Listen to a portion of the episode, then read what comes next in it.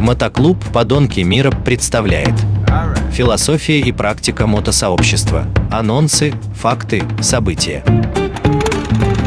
Всем привет, с вами Терех, Подонки. Новый выпуск передачи у нас будет сегодня с Дмитрием, витамином нашим. Он нам расскажет, как он в эту тему пришел в мото, как э, дошел до такой жизни, докатился и в клуб, наверное, расскажет, как попал. Привет. Привет. Расскажи, как ты вообще в мото-тему попал? Ну, достаточно, может быть, стандартно, может быть, нестандартно. В какой-то момент понял, что мне надоело ездить на машине. Подожди, это когда было? Ну, не знаю, сколько лет, ну, уже лет 20, наверное, назад. Ну, в детстве, само собой, в детстве, в юности катался. Как-то помню, в Астрахани были, работали на арбузах. Сел на мотоцикл и повез мешок картошки. Нам дали колхозный мотоцикл какой-то, я уже не помню, там, восход, что ли. И мы поехали на нем в поле, надо было картошки привезти в лагерь, блин. Ну и довезли. Потом как-то было не до того, а потом вспомнил, что есть такое средство передвижения индивидуальное. Самое главное, никто тебя не просит отвезти на дачу. Вот это самое ключевое было в этом решении. Подожди, ну а как ты выбирал? Сел, наверное, подумал там. Сел, подумал, да, посмотрел, выбрал. Первый мотоцикл у меня был Пан Европе. Достаточно удобный, достаточно легкий. Он оказался дешевле РТ, что характерно.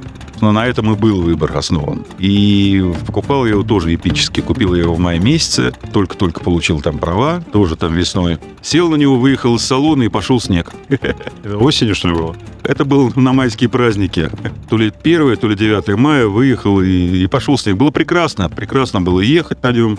Ну, я попадал, когда учился, врезался в ангаре в стену. Учился, я помню, у студента учился, а потом пошел, студент научил, как надо ездить правильно, а потом пошел учиться сдавать на права. Это отдельная история с вот этими восьмерками и всеми остальными делами.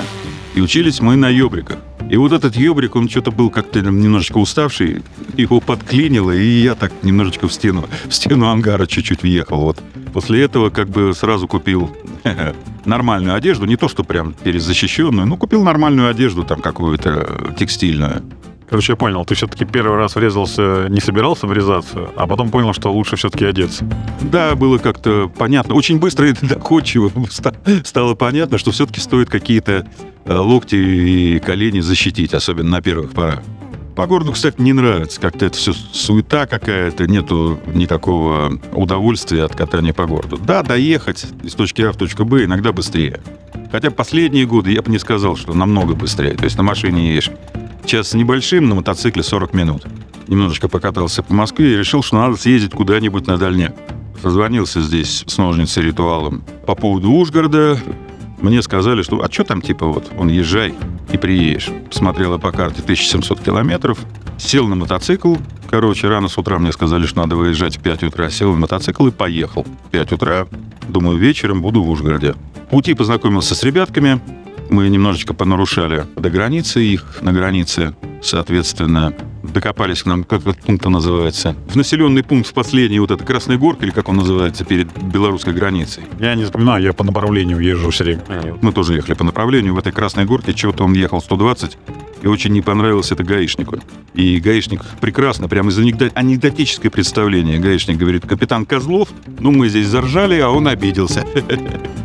и немножечко нас продержал часик примерно на границе. Подожди, это получается, ты ехал с кем-то неизвестными, познакомился, да, в, да, в дар... На светофоре в дороге где-то около Кубинки познакомились и поехали там. Они ехали в Европу, я ехал в Ужгород. Собственно говоря, самое главное было понять, куда дальше ехать, потому что ехал-то я первый раз, навигаторов тогда еще не было.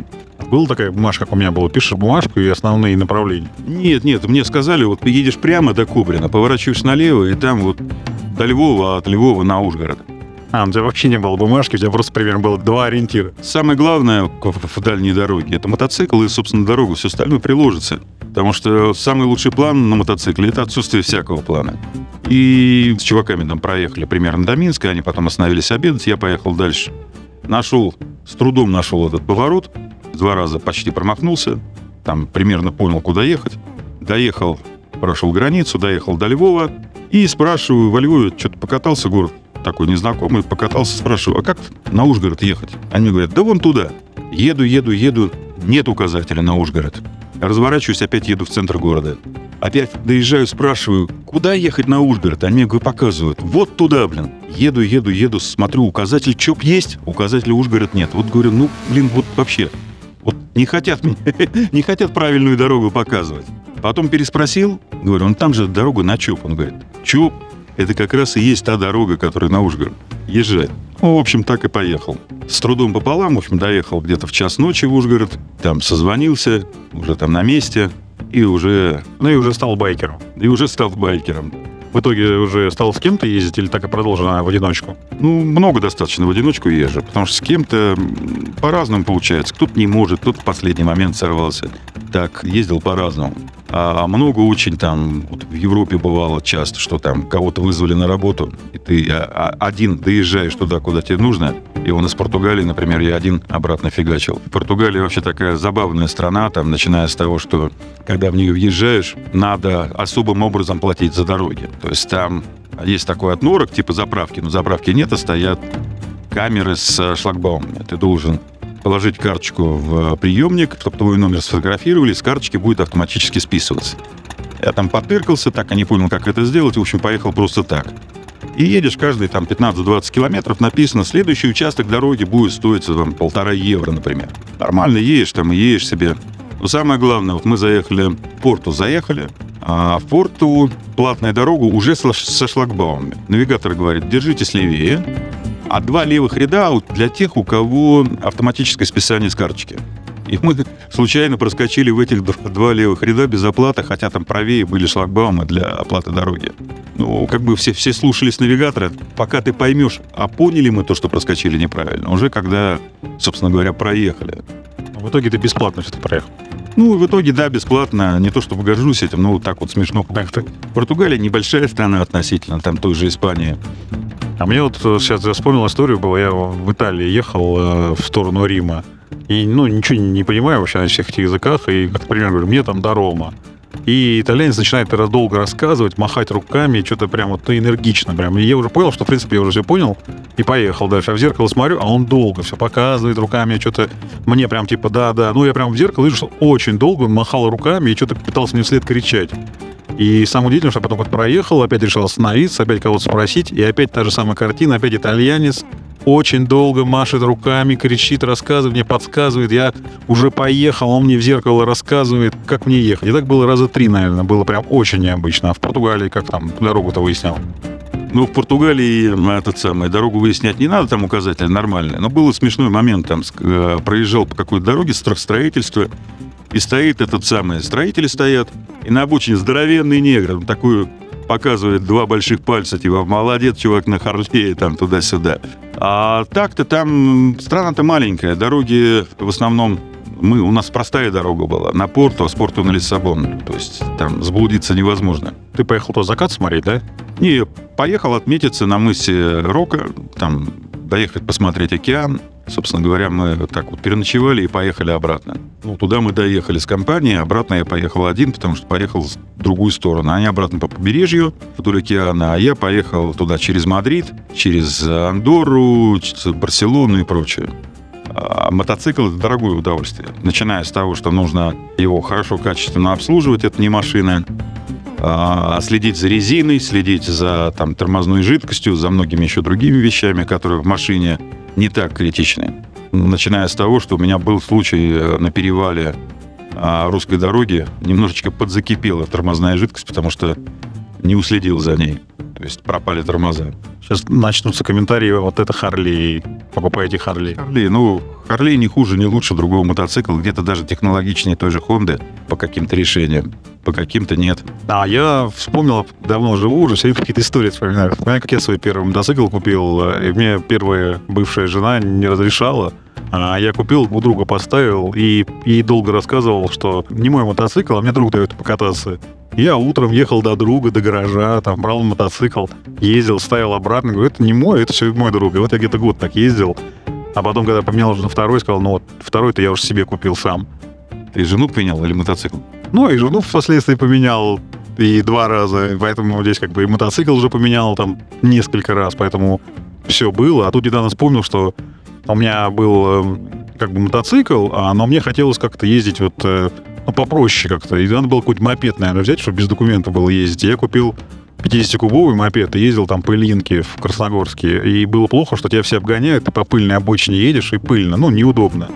И я продал, купил мопед 100-кубовый. 100-кубовый ездил, вроде был нормально в потоке, но как-то один раз автобус Икарус гармошку хотел обогнать, а автобусник попался такой как-то не- негодяй, прибавил газу, и я вот на уровне гармошки там застрял там на встречке и не смог обогнать. Все, и понял, что надо что-то покупать больше. И купил Италджет 180 и он разгонялся до 130-140. Такой вроде небольшой, но едет 140 очень быстро. И я тут просто вспомнил, что я его три раза продавал, а два раза покупал обратно. Люди мне там звонили, говорили, а он был с ПТСом, все как бы... На нем было написано мотоцикл в документах. Это сейчас у меня там и Piaggio MP3 250 кубов, в котором написано мотоколяска. А там был мопед такой, как бы размер маленького, а там был написано мотоцикл. Ну вот, и я два раза его покупал обратно, потому что я продавал человеку, потом он мне звонит, говорит, так, слушай, я продаю, выпиши доверенность там на другого человека теперь. Я говорю, слушай, а что выписывать? Давай я опять заберу тебя обратно. И там, условно стоил там 3000 долларов, я уже не помню, или 3500. И вот я продал за 3500, потом там через год-два там купил обратно, и так было три раза. У тебя так не было таких историй? Нет, туда-сюда гонять мотоциклы было просто откровенно лень, потому что мотоциклы были достаточно хорошие все. Но в какой-то момент, имея голду, купил Харлей и понял, что мне на нем гораздо больше нравится ездить. А на голде можно было все положить, и вот мне нравится, я приезжаю на голде, все положил в кофр и пошел куда-то. Не надо вот э, в гостиницу вещи, багаж складывать. Ты все время готов идти на дискотеку по приезду и чувствуешь себя свеженьким. Вот мне это нравится. Ну, на Харлее можно возить с собой сумку, которую ты берешь с собой в гостиницу, например. Вот, я же говорю, это получается все-таки на голде удобней. Не скажи, не скажи, потому что вот голда приводит к тому, что ты все больше и больше вещей с собой везешь. Все, это пошли споры уже отдельные. В итоге, короче, ты не рекомендуешь, э, но и не отговариваешь на мотоцикле ездить. У каждого свой путь. Давайте заканчивать передачу. э, Как-то, а то у нас история все больше и больше, смотрю, развивается. Поэтому давайте до новых встреч. Ты, наверное, еще с нами как-то передачку проведешь, что-нибудь еще интересное расскажешь. Всем пока. С вами был Терех, Подонки. Всем пока. Пока всем. Мотоклуб «Подонки мира». Философия и практика мотосообщества. Анонсы, факты, события.